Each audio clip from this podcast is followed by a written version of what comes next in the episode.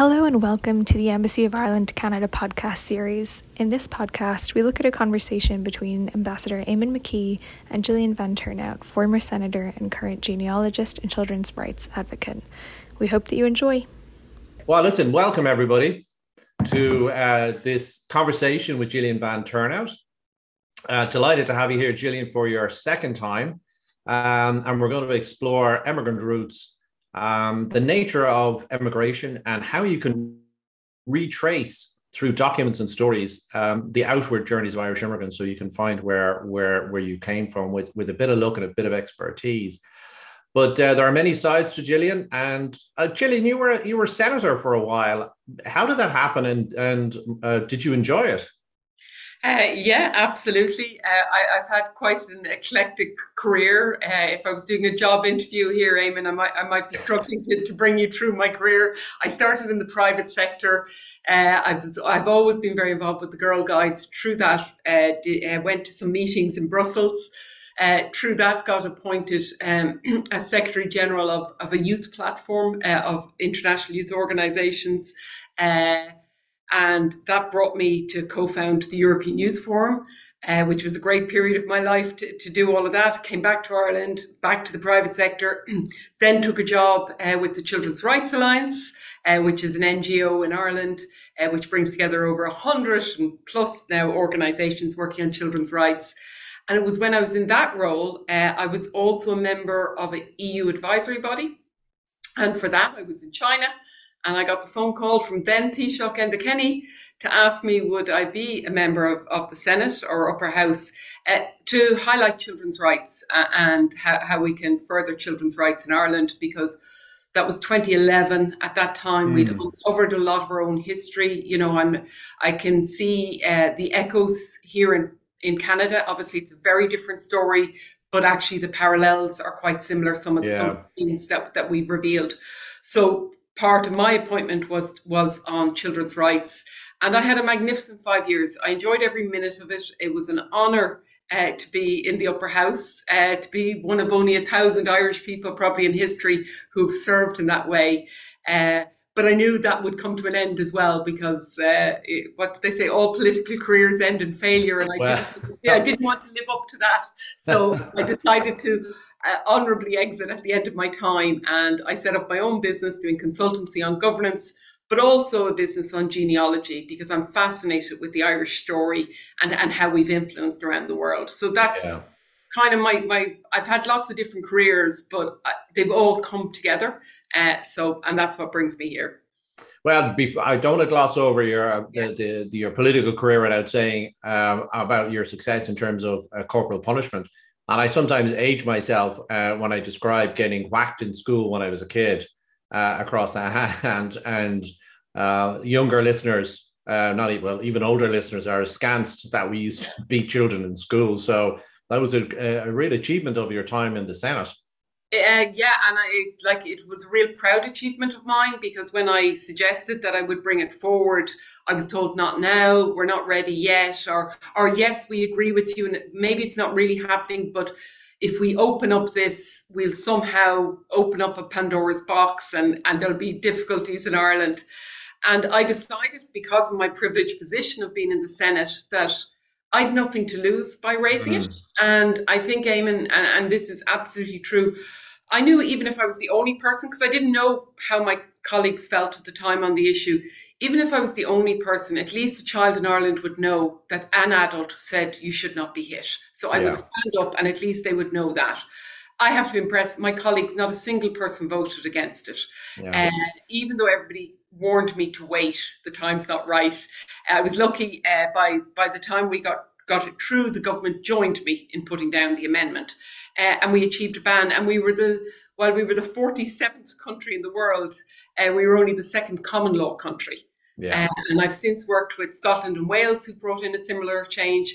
And this week, I hope now in Canada also to be there's a private members bill to be tabled, uh, which is super to see uh, yeah. because we, we need to show the rest of the world that hitting children is wrong, and all the evidence shows us. But yeah. you know, I, I, it's a really proud achievement. And one thing I say to legislators is, the moment I did it, everyone said, "Why didn't we do this?" Why did we do? Yeah. Yeah. What's the problem? So sometimes one person needs to stand up, and I was privileged to be that person.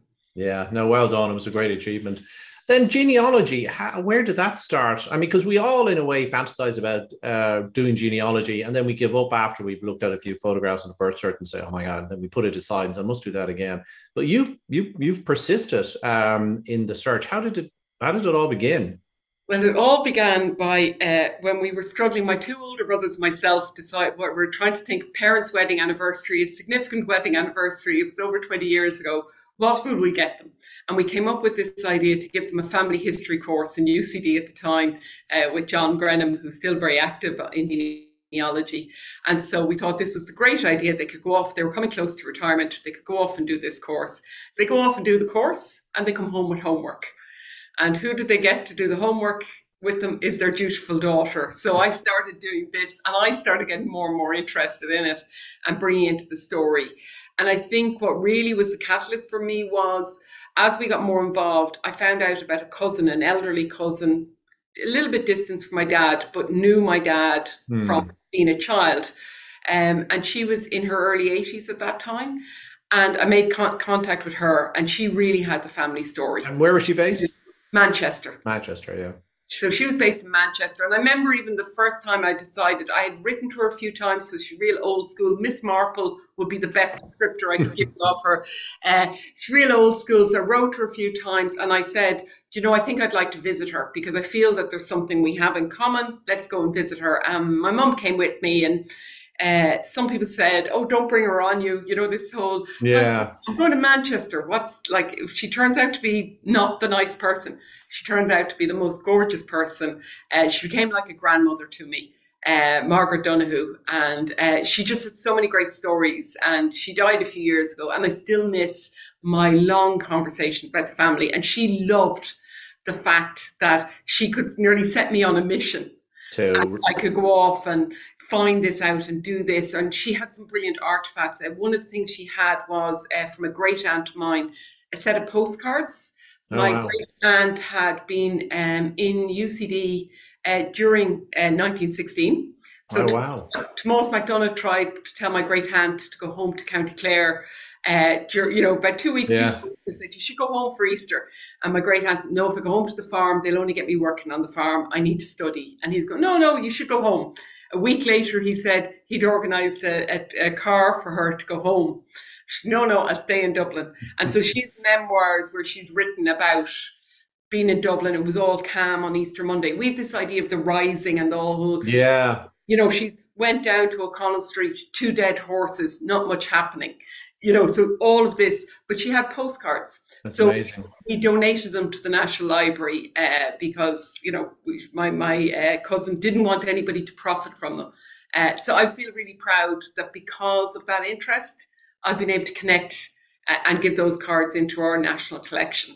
Yeah, no, it's fantastic because you often find in families that there's one person that has kind of developed and, and retrieved the stories. And if you can find those, you're kind of on your way, you know. But it's also you don't have to go back far before you you find yourself, as you describe it, right, really in in living Irish history. So it, it it's very very close to us. You know, really close, and, and we don't realize, and, and and we have all the different sides of, of history, you know, because I think yeah. sometimes we'll all hold on to one narrative, and, and in recent years, I'm hoping with our commemorations that we realize there's layers and that we don't have one narrative to our history and that yeah. it's very complicated. And, and, that's okay. And we need to understand it. And, and, we didn't live at that time. So we don't know what choices we would have made. Yeah. Uh, yeah. So we can yeah. just interpret, you know? Yeah, it's very funny you use that phrase because when I talk to the historians of the Irish here, when we're putting together the 50 Irish Lives project, that's our kind of motto. It's complicated and don't don't uncomplicate it, just accept it. Um, and I think, in a way, the Irish story in Canada is probably even is probably the most complicated in a way. And I know you've been looking at that. Uh, can you kind of summarize uh, the, the the kind of narrative phases of Irish immigration just just briefly, so we have a, a sense of what it, what what has happened and what characterizes the Irish profile yeah. in Canada?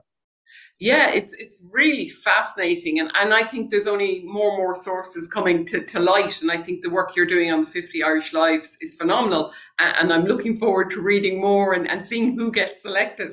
Uh, but like, you know, if we if we go back to the 16th century, you have Irish leaving Ireland to go to France, and then they go from France to oh. New France to Quebec and, and are part of that. So we, we have them coming this circuitous route.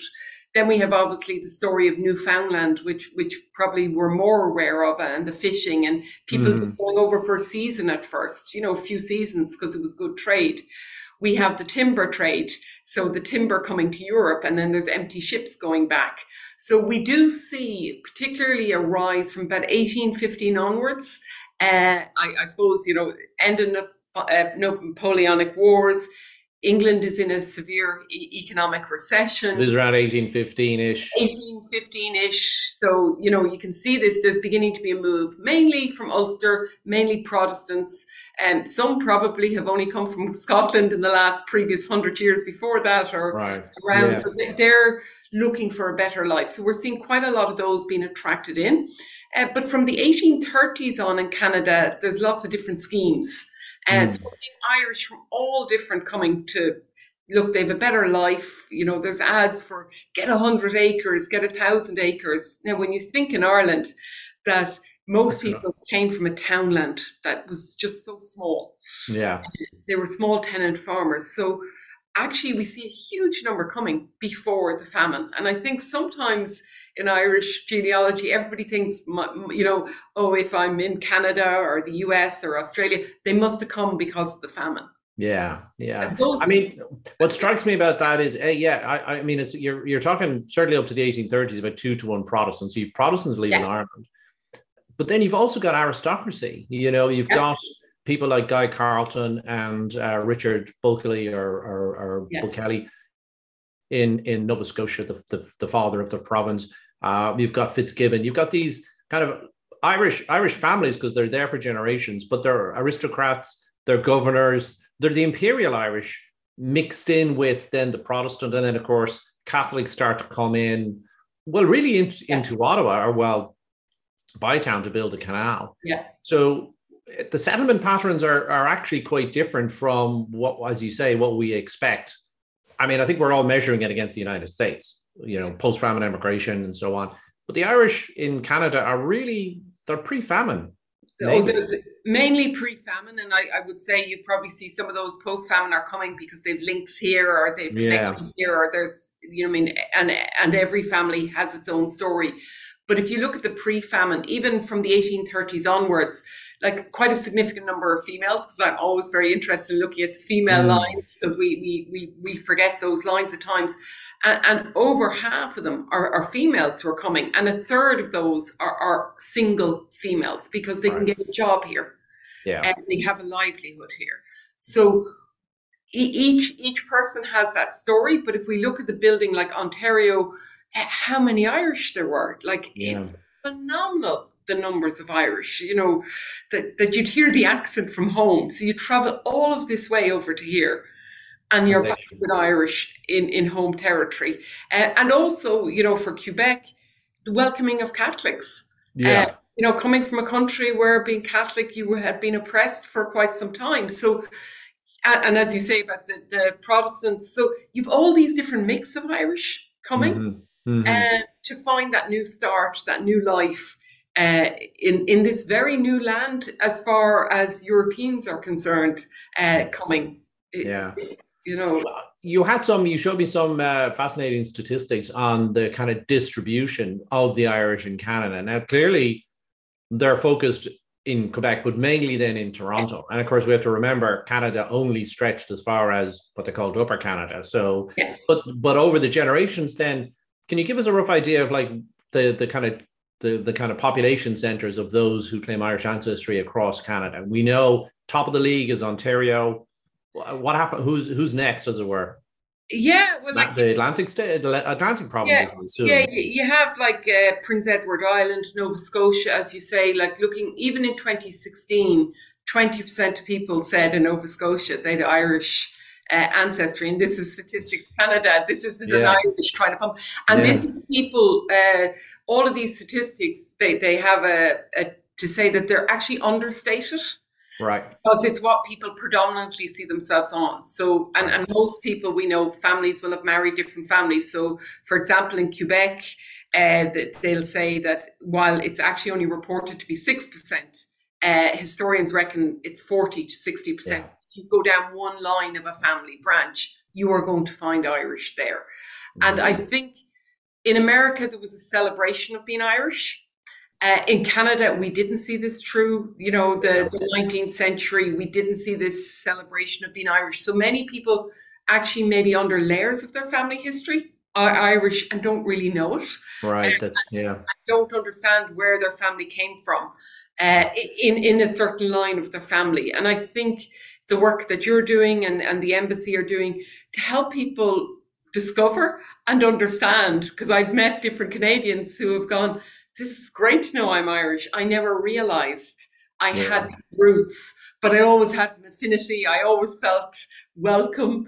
Uh, so for me, it's it's just fascinating how different countries understood Irishness and what. Yeah, yeah, it's a very good point because I, you know, to survive in Canada, to, to prosper, you know, you had to fit in in a way. So you should be Anglican, Protestant, loyal, um, imperial in a way, you know, and you can see that even here locally. We had John Egan come in, our born in Connemara, 1811, comes penniless to the Ottawa Valley, and then through charm and, and organization and leadership becomes one of the wealthiest lumber barons. But at some early point, he becomes an Anglican to kind of more or less yeah. fit in, and he becomes a, a, a gentleman, um, a, a politician, a wonderful figure, um, but he would probably be emblematic. So, as you say, the Irish in Canada kind of sublimated it in a way that they celebrated it in, in the United States. They sublimated it here. And you're absolutely right. You kind of find when you when you talk to Canadians here and you talk about Ireland, uh, they kind of come out of their shell. So it's yeah. almost as if we're at a moment where uh, the Irish Canadians are just are, are kind of coming out into not quite into the light, but you know what I mean, yeah. kind of coming out from underneath all of the assumptions yeah. about being in a kind of pro-British member of the Commonwealth and all that kind of stuff. Yeah. So it's a really interesting, it's a really interesting process. Yeah, and I think from our own side as, as Irish, we're coming through a process of we've gone through, you know, a decade of commemorations and yeah. understanding our own history and understanding that history is layered and that there isn't one history to any of us. We all have yeah. these layers of history. And I think that's part of it is that perhaps we we also portrayed uh, to be Irish, this is what it means, and this yeah. is Irish. Um, whereas, in fact, as we know, any anybody who, who enjoys history knows there's a lot of differences and there's a lot of contradictions in each of our histories. Yes. So, you know, yeah. people might say, well, my family, where I, I can tell you for me, Eamonn, is I have a fam, uh, you know, a great grandfather whose whose house was burnt down by the Black and Tans. Yeah. On the other side, I have a great grandfather who was in the RIC. Yeah. So, which narrative do I choose about my family history? Mm. You know, and, and I no, I, yeah, it's a very good point because I think uh, the paradigm shift in 1916 meant that the boxes that you could tick to be Irish were suddenly reduced to, you know, you were there in 1916, you were you were a Gaelic speaking Catholic Irish and so on and all the other varieties were lost and now we're kind of recovering it in a way which uh, for ireland in both ireland and canada i think it's a similar process of uncovering the, the the kind of the many layers as you say of of the irish experience and and the irish perspectives you know that because you were uh, an imperialist didn't mean that you weren't irish because you'd be you know i mean by any measure you know. But you have family uh, ancestry in canada I do. Uh, there, there, was a great family story. Uh, I have a third great uncle uh, that I know definitely. Uh, there was always this story. This memoirs of this great aunt said that he had sold all uh, the produce and he'd even sold the cart and went off to Australia. And that was the story. Right. So I did, as a good genealogist, I went through records in Australia, I went to Tasmania, I went to New Zealand, no sign of Michael Hassett and he was very elusive. Um, and I was, you know, went back over the notes, and there was a mention that he went to Perth, and I was, like, oh, Perth. There's more than one Perth. uh, in, in, the world. Perhaps you're looking to the, you're looking in the wrong place. Yeah, perhaps the family story isn't quite as, and we know that when stories pass down through generations, I often, uh, when I'm working with clients, will say, just tell me what you know, but even tell me the stories, because there's always a truth, but yeah, where yeah. we think the truth is. There's uh, often a secret too, Jillian, in an Irish oh. family. They don't want you to find out. Oh, t- tell me about it. Absolutely. Yeah, you know, your aunt is actually your mother. You know that kind of thing. Oh, definitely, definitely. I, have uncovered some secrets, but I do know there was about ten landlords in Ireland who did a lot of assisted passages to to Canada from 1826 onwards. So because at this time, and I don't think we're we're fully aware in Ireland, our, our population was just going up. Like the growth of population in Ireland was phenomenal. Actually, again, like in Europe, the population was going up, but Ireland was just, you know, taking off. Charts, uh, taking off. So landlords obviously wanted to increase the size of land, and the more people you have on land, like it was hugely uh, populated in Ireland. So they encouraged them to take assisted passage uh, to Canada uh, under different schemes. And the, the, the government of Canada at the time, uh, the Governor General had. So when, when did that start, Jillian? Are those kind of 1826? We saw about 12. As early as that, interesting. As early as that, between the famine years, it was over 20,000 and then from about 1851 onwards they had about 14,000 so like right. uh, to 1870 so there was quite quite a number of assisted passages so that um, means the assisted passages basically I'll, I'll, I'll pay you to get on a boat. I'll pay you to get on a boat and I'll pay your boat fare. Some landlords would have organised for land to be here in Canada when they got here. Others right. left them high and dry or you, to their own devices. Yeah, something. But we we've got rid of you. Uh, yeah. So it depended. There, there was different. Uh, but look, at least they were paying for them to, to move. And I found my elusive Michael Hassett amongst those, uh, and he went and he lived in Perth in Ontario. Oh, there you go. Uh, and there he goes. So the story was kind of right. Yeah. Uh, he died in 1898 with his family uh, you know, living there. So I've, I've, I'm hoping to sometime when I find time to really go forward and see whether there's any living people still here. But there is a great satisfaction to understand where did your ancestors go and why did they go. Like his sister ended up in Wisconsin, his brother ended up in New York. Yeah. Uh, and there was one brother who stayed. Obviously, my direct line, he stayed in County Clare. But you know, we don't. Uh, for me, having done their stories, they would have spoken Irish at the time. Oh yeah, Ireland. They were illiterate, most yeah. likely. Uh, so they would have arrived in this land uh, where they're speaking both French and English. Uh, in many, you know, so they have all of this happening. Uh, the weather, uh, and that's why Ontario was so popular because the climate was pretty good for Irish. Yeah. They felt at least there was there was a certain, you know, they they could adapt to the client climate.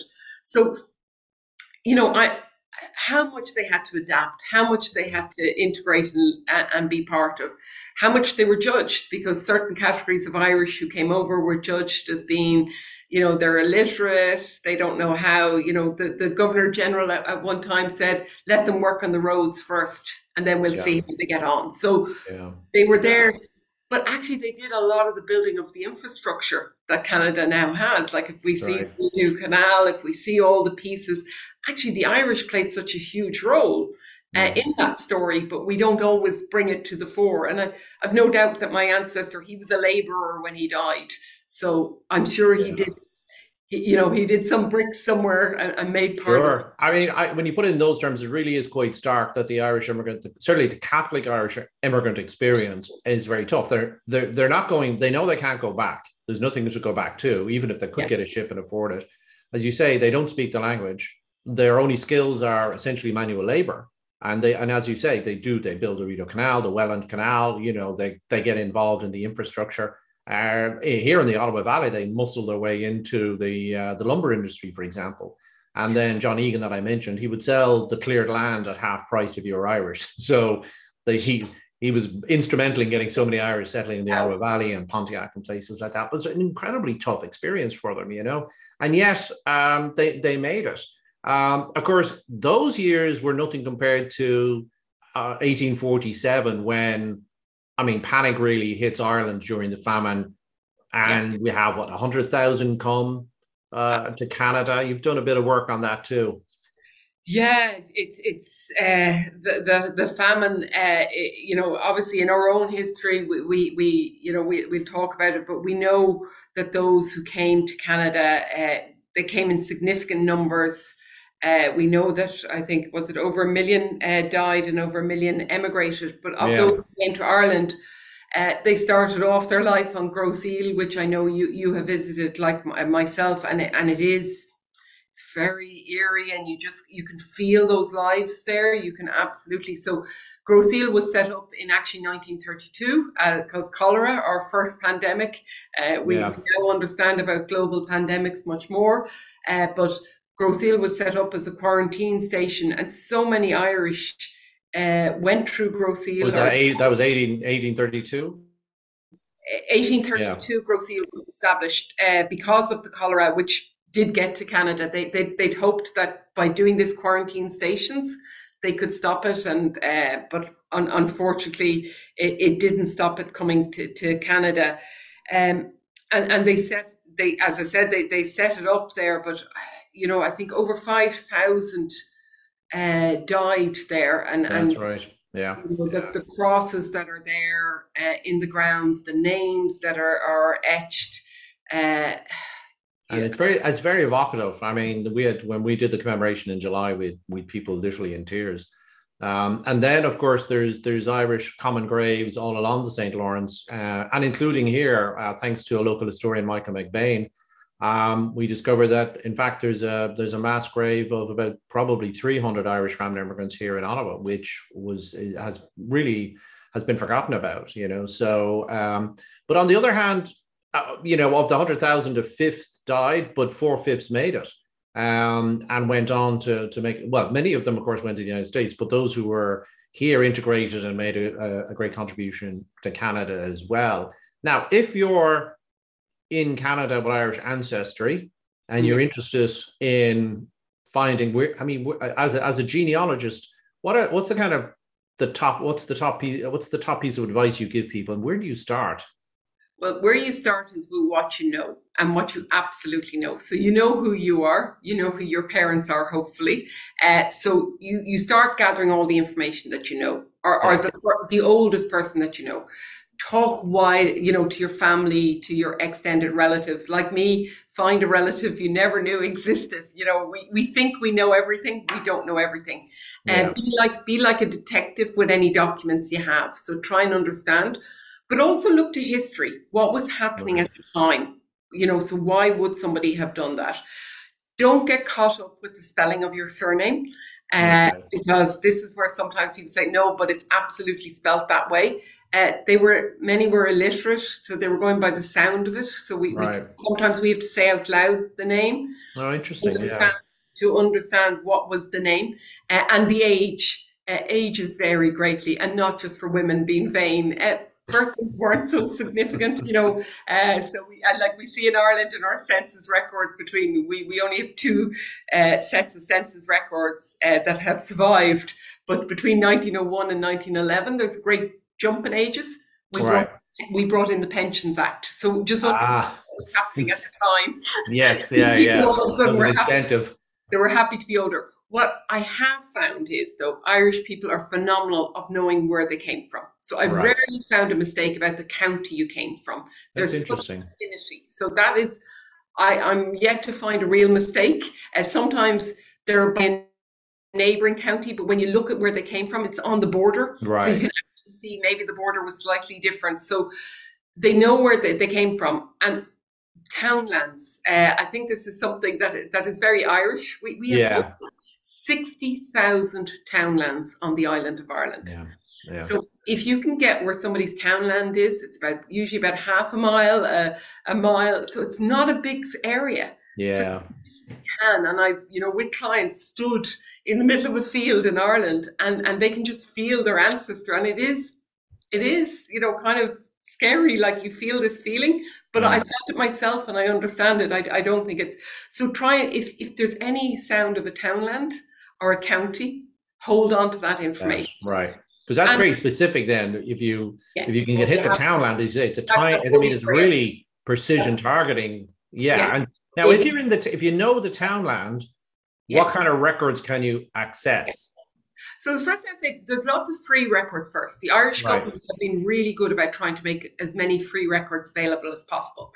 Unfortunately, they're on lots of different websites, and, and right. I, I, will post up after this maybe some some of the top uh, free websites so that people could, could know it. Uh, but from our national archives, you know, you can get our census records, you can get land records from the 1820s. Uh, so you've you've those. Um, IrishGenealogy.ie, not to be mixed up with my own uh, genealogy.ie, but IrishGenealogy.ie has uh, birth, marriage, and death certs from 1864 onwards. Yeah, um, and they're free. So you right. you know within you know obviously within certain periods. The National Library of Ireland, I'd look at. We've the Public Records Office in Northern Ireland. Then land records. If you know your town land in 1850s, there was uh, the Griffiths valuation was oh, done, yeah. And that's great because that list who was there on a townland in in those 1850s period, uh, and often you'll see is maybe your ancestor came to Canada but a sibling will still be at that townland, hopefully, or, or, or nearby. Yeah, so yeah. The likelihood is somebody will be there. And that's where understanding their place names and understanding uh, who they are. And the most recent one that has come online is called the Virtual Treasury. And it was a project called Beyond uh, 1922. Uh, and it, it's what they did was in 1922 in Ireland, our Records Office got burnt at, at the opening uh, uh, of our civil war. Unfortunately, the records office burnt down, and, and, and you should go and see it. It's an amazing story. But this project, uh, Trinity College took the lead, but the government of Ireland gave funding towards it. And what they have done is they've tried to recreate that public records office, and they're right. beginning to bring back more and more records. And you can go in there now, and all of those are free. So these so, are these are the the duplicates that were sent to, to London, basically. Duplicates sent to London, but they've gone to, and I know that they've gone to Canadian institutions right. have given records. They've gone all around the world getting records. Great. Uh, so, and it's going to start really building up. So, going onto that site, virtualtreasury.ie, uh, it is just, and you could just, I, I, you know, we all do this. I type in Hassett. That's that's my. That's my surname, and I see what happens, and I start seeing different Hassetts around. So it, just go in and have a look. You yeah. know what you might find about your name. And what I have found when you're doing your family history is people say, "No, no, I don't know anything about that," and then I find a record or two, and they go, "Oh, I no. remember." The light goes off in their head, and they go, "Oh yeah, that makes sense." Yeah, that makes sense. I've heard that before. That, that you know, that sounds actually, you know, so yeah. go in and have a look. So I would advise people. There's lots of subscription sites, and you can go on. Yeah, so just on that, are subscription sites worth it? I, they're worth it if you know what you already want to do, but don't. Okay. I suppose my, my fear of people going onto subscription sites, and there, there's some brilliant sites and they have fabulous records, and I use them all the time, is that they give you lots of hints. And so people start attaching information to their family that's not belonging to that person. Oh, okay. So you think, oh well, it's Michael Hassett. It has to be my ancestor. Right. I several Michael Hassetts in Australia, and I then was able to work through going. That's not my Michael. It's not. Oh, you, you, really have to be in control of your own research. Yes. It's not a shortcut. No, they're not going to do it for you. You have to be you have to be in control and that's why you always start with what you know right. and build backwards each step and just triangulate and try and understand well if they were there you know I, i've seen people that have on their on subscription sites they have family trees where the person got married three times in three different countries uh, you know and have had children in each country and you're going look just physically couldn't have happened. Yeah, yeah. Even even with with airplanes, which they wouldn't have had at the time, this person couldn't have flown to all. Yeah. These so it's also I, the, the other thing that struck me when I saw my great grandfather fill out the form um for the census and he scratched out something and said scholar for for my for my grandfather he's yes. a scholar this was a great thing so there's a real thrill in seeing the handwriting uh, and seeing the names all and and some and, and even in the official documents, this beautiful handwriting, and then you have you know X, and then you have a woman and spinster or whatever written beside, and you know, and and in the census as well, because he was from Mount Pleasant in Dublin. There's a record of um, the animals that were kept. This yes. is the middle of Dublin. And they all have chickens and sheep and pigs in the background, and there's obviously horses and dogs. I said, what? It must have been a cacophony in, in the middle of Dublin because they're all, you know. And, and the other thing that struck me was so many of them are packed into these tiny houses. Yeah. And they're renting a room out to somebody, and there's the widow there with her 19 year old son, and he, she's living in one bedroom. Yeah. And it just, it's a whole portrait of, of a different, a completely different way of life, you know? And that's the way to look at these records is like you know, you have the 1901 and 1911 census online. The 1911 is in the person's own handwriting. Yeah. But there's also forms behind it that you see how many rooms did they have in the house. In the house, exactly. Yeah, yeah. That's what I was looking at. Yeah. Yeah, and it's so start and and that building up that picture and trying to understand their life. Go onto a map or Ordnance Survey has old maps online, so you can actually go on and look where were they, where were they at that time. Yeah, yeah. Uh, yeah. If you're looking at birth, marriage, and death certificates, they would have had to sign them. Uh, and, and when they signed, the informant signed them. If they put an X, you can see that they didn't write. So yeah. you know that any records you're looking at, they gave the information to somebody. Yeah. So that person could have transcribed it wrong. That person could have got the spelling wrong. So yeah. just understand that not everything is as it seems. I think sometimes people say, but the certificate says this. Yeah, and you say yeah, we all yeah. make the other thing. Yeah, the other thing I noticed was uh, the transition in language skills. That um, 1901, you can have they both speak Irish and English, and by 1911, suddenly the kids are only speaking English. Yes, it, it it's it's quite remarkable to see, and you know, with census, we also know people sometimes want to put down what they think is the right answer. Yeah. So, you know, one, they were giving the information to an uh, informer, person who was enumerating on, on their behalf. 1911, they wrote it themselves. Yeah. So may, maybe that could have, and, and you know, e- e- each family can be different, but I'd be quite inquisitive when I'm looking at records. Yeah, that's a good, that's a good piece of advice. Yeah. Just because it's written down, don't assume there are all kinds of reasons why people write things down. There are all reasons, uh, kinds of reasons, and, and, you know, sometimes people, you know, I had one uh, great aunt, and her name was Lily, as far as everybody was concerned. She was never Lily on any official document. I've now categorically proved it. so she, she, and I'm trying to remember what her name was because she was yeah. known as Lily, but on her official document she had another name. And when I got the debt notice in the newspaper and was able to attach it to her debt record, I was going, yeah, this woman just did not like the ne- name she was given. Never went with the name.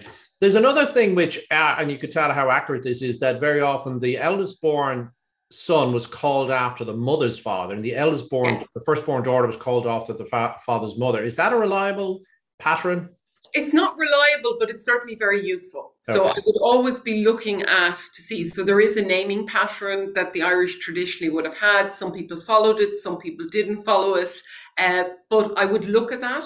Uh, I would look at, you know, there's church records are now online. The National Library right. put on church records. Uh, and, and if you look at who are the witnesses, so because they might be uncles and aunts. Ah. Just trying to, who was the witnesses when your ancestor got married? Yeah. Why, why would they have been witnessed? Uh, one recent one I was doing is I was saying, why did they get married in Dublin? Like, because they're from Kerry. And then I looked at the priest. The priest was the brother. Ah, so, so the brother to marry. Yeah. So, like, just always be be that inquisitive and understand. And uh, on my subscription sites, I would also say look out for offers around St Patrick's weekend. They often give free access to those sites. So, uh, so watch out for. Don't get tempted. Yeah, yeah, look look before you leap. Yeah. I mean, obviously, technology has revolutionized this. What about the technology of DNA? Uh, DNA, yeah, I've, I've, done my own DNA, and, and it is very interesting. I, I, think DNA, there's still a long journey to go with us understanding, mm-hmm. um, but it is really helpful to us understand those migratory patterns. Uh, so, if you come from Ireland, there has been a huge amount done on DNA, yeah. uh, and you know North America, all of North America, huge. But if you if your ancestors are Asian or African, I wouldn't be looking to DNA because they haven't done enough right. to understand it. So this is where you just again be a little bit skeptical and understand where. Uh, yeah. But DNA has uncovered uh, a lot of information for people and, and, maybe stories that we need to talk about. Uh, mm-hmm. And we need to just name them as history. And I think this is our overall approach to history is for me is that we've tended to hide certain things and add stigma to it or add, yeah. add layers and suppress it rather than just speak the truth. And right. that's the truth. But understand, I didn't live at that time, so I mm-hmm. don't know what choice I would have made. So Yeah. to understand, you know, so with DNA for for a client, we we've discovered, you know, who their you know parent is and who the and, and I'm very strong. You have an absolute right to your identity. You have a right Yeah. to know who you are. You don't have a right to a relationship. That's something that's an additional piece. But you do have a right to know who you are. And I, I do think we have further to go to ensure that everybody gets that right. And Yeah. DNA helps us with that Yeah. for people to understand, you know, was my parent Irish? Did, Yeah. Is, that where, is that where they came from? Where, because where- there is, I'm glad you mentioned that because there is a darker side to all of this, which we haven't mentioned, um, and I think deserves to be mentioned, which is that in the very censorious, ultramontane Catholic Ireland that emerges after the famine. I mean, the church becomes hugely powerful after the famine, and into you know well into the first hundred years of independence. There is that dark side of you know. Um, unwanted births and children and illegitimacy and a huge degree of social shame.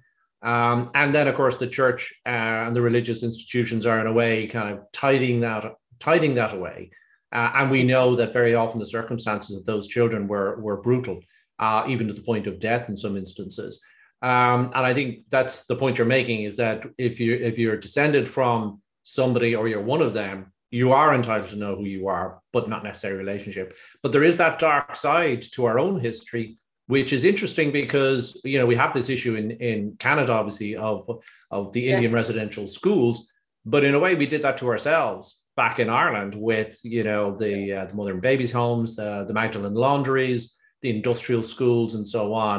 Um, and because of, as you say, people are li- well, people are living in a society in which they are the there's these hugely powerful forces of, of shame that influence their decisions, including presumably decisions to emigrate. Yeah, uh, uh, wi- without doubt, and I, I think we're we're only beginning to see a light into that part of our history. I think we feel uh, that we understand it, but we don't fully understand it. But Yeah. absolutely, you know, the church played a role, the state played a role, um, and, and that's part of me wonders uh, why we continue to nearly keep that cover on it, that we're nearly afraid Yeah. of what we're going to see. But we do see the echoes. You know, I've, I've many good colleagues in Canada, and I see the echoes uh, with Canada. Obviously, they're very different stories, but it is this story about the authority knowing best. Yeah. And authority saying this is what is best for children, this is what is best for the mothers. We're going to do this. We'll we'll take your baby away off you. It, it's a burden for you. Um, my my own mother would say that when her her father died, uh, she was one of five children at that time, and her mother was pregnant with the sixth. Uh, and they they they um, they were living in poverty. In fact, my mother grew up thinking she had relatives in Canada, uh, but in fact, it was St. Vincent de Paul were giving them food parcels. But the Oh, would say it was you're, yeah. you're these, these that's the, the story being told is yeah, we're, we're getting up from family. Yeah. Well, yeah. one aunt, this this famous aunt Lily, actually suggested to my grandmother, "Why don't you put your children in an institution, keep the baby, and put the children in an institution?" And you know, this would have been 1940s Ireland. And my mum said her mother must have known because she never heard her mother swear until that day, and she she kicked Lily out of the house for even suggesting that the children go in Oh, yeah. to an institution. And then equally on my father's side, his parents died when he was young. And uh, he says uh, uh, an aunt, actually, a great aunt, she took over looking after the children uh, phenomenally. Uh, she took a demotion in the civil servants uh, to go and move back to Cork and look after these children, six children also in their family. But my uncle, uh, my, my dad's younger brother, says that when she was with the six children, she was stigmatized because she was treated as a lone woman with Oh, yeah. children, even though she was an aunt Yeah. given up, you know, a, a career to go and look after. So th- they're people who are in society, uh, and equally, I've met those who, you know, were in mother and baby homes. Uh, I, you know, one story that will stay with me, Eamonn, is one woman. She was ten years married. She'd had a few children with her husband, and she decided now is the time to tell my husband I was in one of these homes. Right. he, left, he left her. He left Oh her no. he could not handle the stigma. And 10 years married and 10, you know, I mean, so Oh, it, oh, yeah. You know, we don't realize the impact. And, and, you know, so that's where we feel very privileged. And that's why I feel I have a role to play in helping them uncover those stories and yeah. understanding who they are. Um, yeah. And it's not our right to add to, to that stigma and, and shame that they're carrying. Yeah. We do shame really well. No, we do. And it's a hugely powerful force, which uh, is actually quite deep in our history. I mean, the whole Brehon laws um, which dominated Gaelic Irish society were all tort laws, but they were enforced through yeah. basically social shame because we didn't have a centralized criminal system. So it actually is quite deep in our in our DNA. It's not just about our cultural DNA. It's not just about the Catholic Church. Yeah. But I mean, we all have the stories. I mean, my one of my my aunt, uh, this is late 1950s, comfortable middle class family. She gets pregnant, snuck off to uh, to Spain uh, to give birth uh, to the child and give the child away immediately. Um, I have a first cousin floating yeah. around the world somewhere. I don't know who who he is, where he's gone. Um, and uh, unfortunately, she then contracted uh, TB and died in Spain. Um, but again, never never really talked about.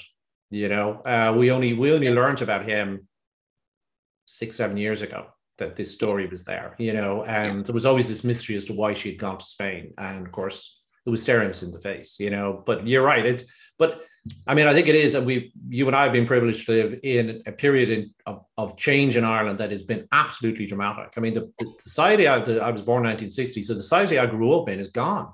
Yeah, thanks to, yeah. and I have to say, thanks to people like you, because what you did for corporal punishment is very illustrative of change in Ireland. It takes heroes, very often women, who force the issue of, you know, contraception, divorce, yeah. um, um, and uh, you know abortion and and freedom to choose.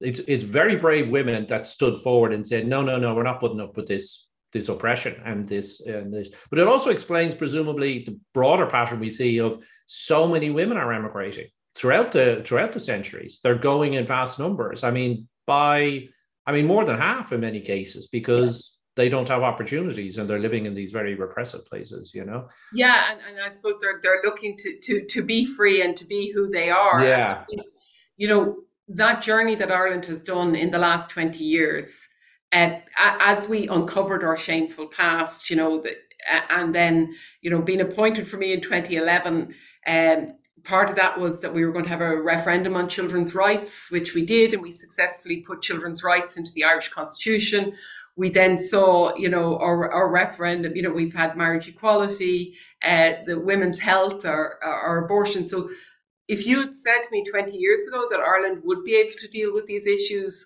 even for my own, I would have wondered, no, that's not the Ireland I happen. know. Yeah. You know, that's not yeah. I know. And yet, you know, it's been such a positive change, but it's brought people with us. So it's yes. not a change that it's been oppositional piece and, and that's where i think is really fascinating is as as we've learned more of our history and i do think the commemorations and what we've done has helped us in yes. understanding our sense and who we are and mm-hmm. understanding that life is complicated yeah. and our history is even more complicated has helped us realize that i can vote for something it doesn't mean I have to fully support it or fully I you know or I have to do it myself.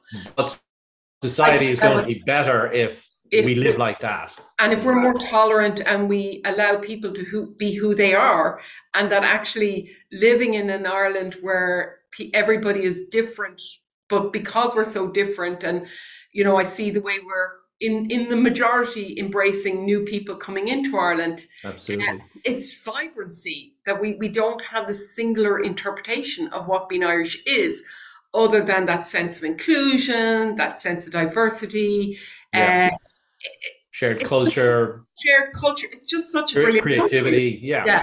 yeah. And I'm really proud to be Irish. And and when I see what Ireland does around the world, you know, I, I see the role that we've played on Security Council. I see the role, you know, that our voices peacekeeping and Irish aid.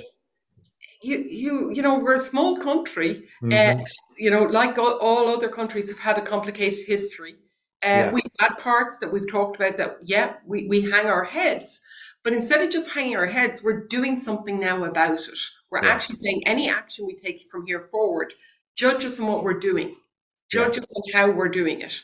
Uh, and I think that's part of our own reconciliation with who we are, is to take those steps forward. Uh, and that's why th- those referendums that we had uh, have been so hugely powerful. Yeah. Um, and so, you know, I I don't think um, I'll ever have a memory like the night of the marriage equality referendum yeah. being on yeah. the street of Dublin and and the just joyousness. Joy. It's like we were all in this lovely drunken haze. Now, yes. And yeah. I, I, don't think I'd had a drink at that stage. But it, but it felt like that. Was this like I nearly felt like what you were told about the '60s? All this, everybody going up and hugging one another, and just. So it was a moment because, as you say, that's the point. Everybody kind of agreed on it, you know. Um, but just tacking back to the immigrant yeah. thing as well, that sense of community, I think, and I'd like to give a, a you know, as an ambassador, it's always a point of pride to see the degree to which Irish communities bind together to help each other. So, you know, well, like ICAN in in in um, Toronto and Vancouver, the GAA have been absolutely critical wherever immigrants have gone.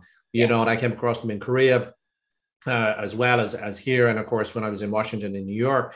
You know, the sense of community, and very often when they create the GAA clubs or they do the immigrant welfare, we're not exclusive you know, yeah. we'll embrace other people coming along, you know, and that's very much a part of it. I'd just like to end, Jillian, on, on a question which is, uh, which I think is a difficult one in one ways, but have you, do you see a difference in the way Irish immigrant communities have evolved between, for example, England, Australia, Canada? We've touched on the differences between yeah. the United States and Canada a bit, but how would you kind of look at that, at, at those patterns? Um, yeah, I, they're definitely it is very different how the communities are, and, and I do absolutely agree with your shout out to the GAA because it's giving people a focal point and it gives people a pointed connection. And you know, when I when I worked in Brussels, you know, I, I didn't play GAA, but it was a point where you could go and meet everybody, and that was yeah. that was that was absolutely super about it if we look around the world, uh, it is very different. Like we, we see in the UK, so many, you know, during the famine and before went to Liverpool, Manchester, th- those type of areas. Um, and, and, they lived in their communities and they had their Irish communities there. Um, but it was a very tough life they had, and many of them would have wanted to go to America or to Canada, but didn't yeah. have the funds. So they were really uh, struggling there. We see Australia has that it also has a very complicated history because we had the convicts going uh, and, and, we had children. You know, orphaned yeah. children were for that better life that they were going to have, but often were put into hardship and had really tough lives. So you'd you'd very tough start to life. Uh, so if you survived in Australia, uh, you know, you were doing well. You were doing phenomenally well. Um, yeah. and, and, then we, we have those, and, and I, I do find it fascinating how in America you had, in, in the USA, you had that, you know, playing up of being Irish and, and, and embracing being Irish. And then here in Canada, it was the assimilation. How, how do I survive? How, how do I adapt to this? Uh, yeah. Uh, and so nearly it was like, I'm an undercover Irish uh, for, for many. And because there was different de- definitions, you know, we, we see people will say, I come to Canada and I saw my first Orange Order parade. You know, yeah. Ireland all my life, never saw one uh, until I come to Canada. Equally, then on Patrick's Day, you have the other side. So it, it is interesting to see how different communities adapted and, and mm. how people, pe- people came into those. And it is different with every country. And that's why understanding the history of the country, understanding where they landed, why they landed there. You know, my my own ancestor who landed in Wisconsin, you know, who I said would wouldn't have spoken English. Ha- half that uh, county that she lived in spoke German. Uh, yeah. Within five years of her being there, so it's also yeah. understanding what other influences were coming in, where were migratory patterns uh, and coming in, and having those different lives. But I'm hoping with initiatives like what you're doing with the 50 Irish Lives that people start saying and understanding that being Irish means many different things. Yeah, absolutely. But hopefully, it makes you feel included in who we are and that you feel one of us, as well as being one of, of whoever you are. And that's maybe an ending is is that uh, Irish citizenship ceremony. I, I, I think everybody should have to go to one uh, because they make that great uh, speech about you can still shout for your home team uh, and shout for Ireland. They're not mutually yeah. contradictory and yes. you you don't have to choose a side when you're Irish. Yeah. Uh, because being Irish will always be part of who you are, uh, but you can work and be part of the country of, of where you live where you belong as well, and, and they don't contradict. Absolutely. Jillian, it's been a real pleasure. I learned an awful lot, and uh, thanks so much for all your advice and guidance. We will post up some of those links that you mentioned, and uh, we'll be welcoming you to Ottawa tomorrow. Look forward to seeing you. I'm looking forward to meeting you in person. Thank you Great. so much.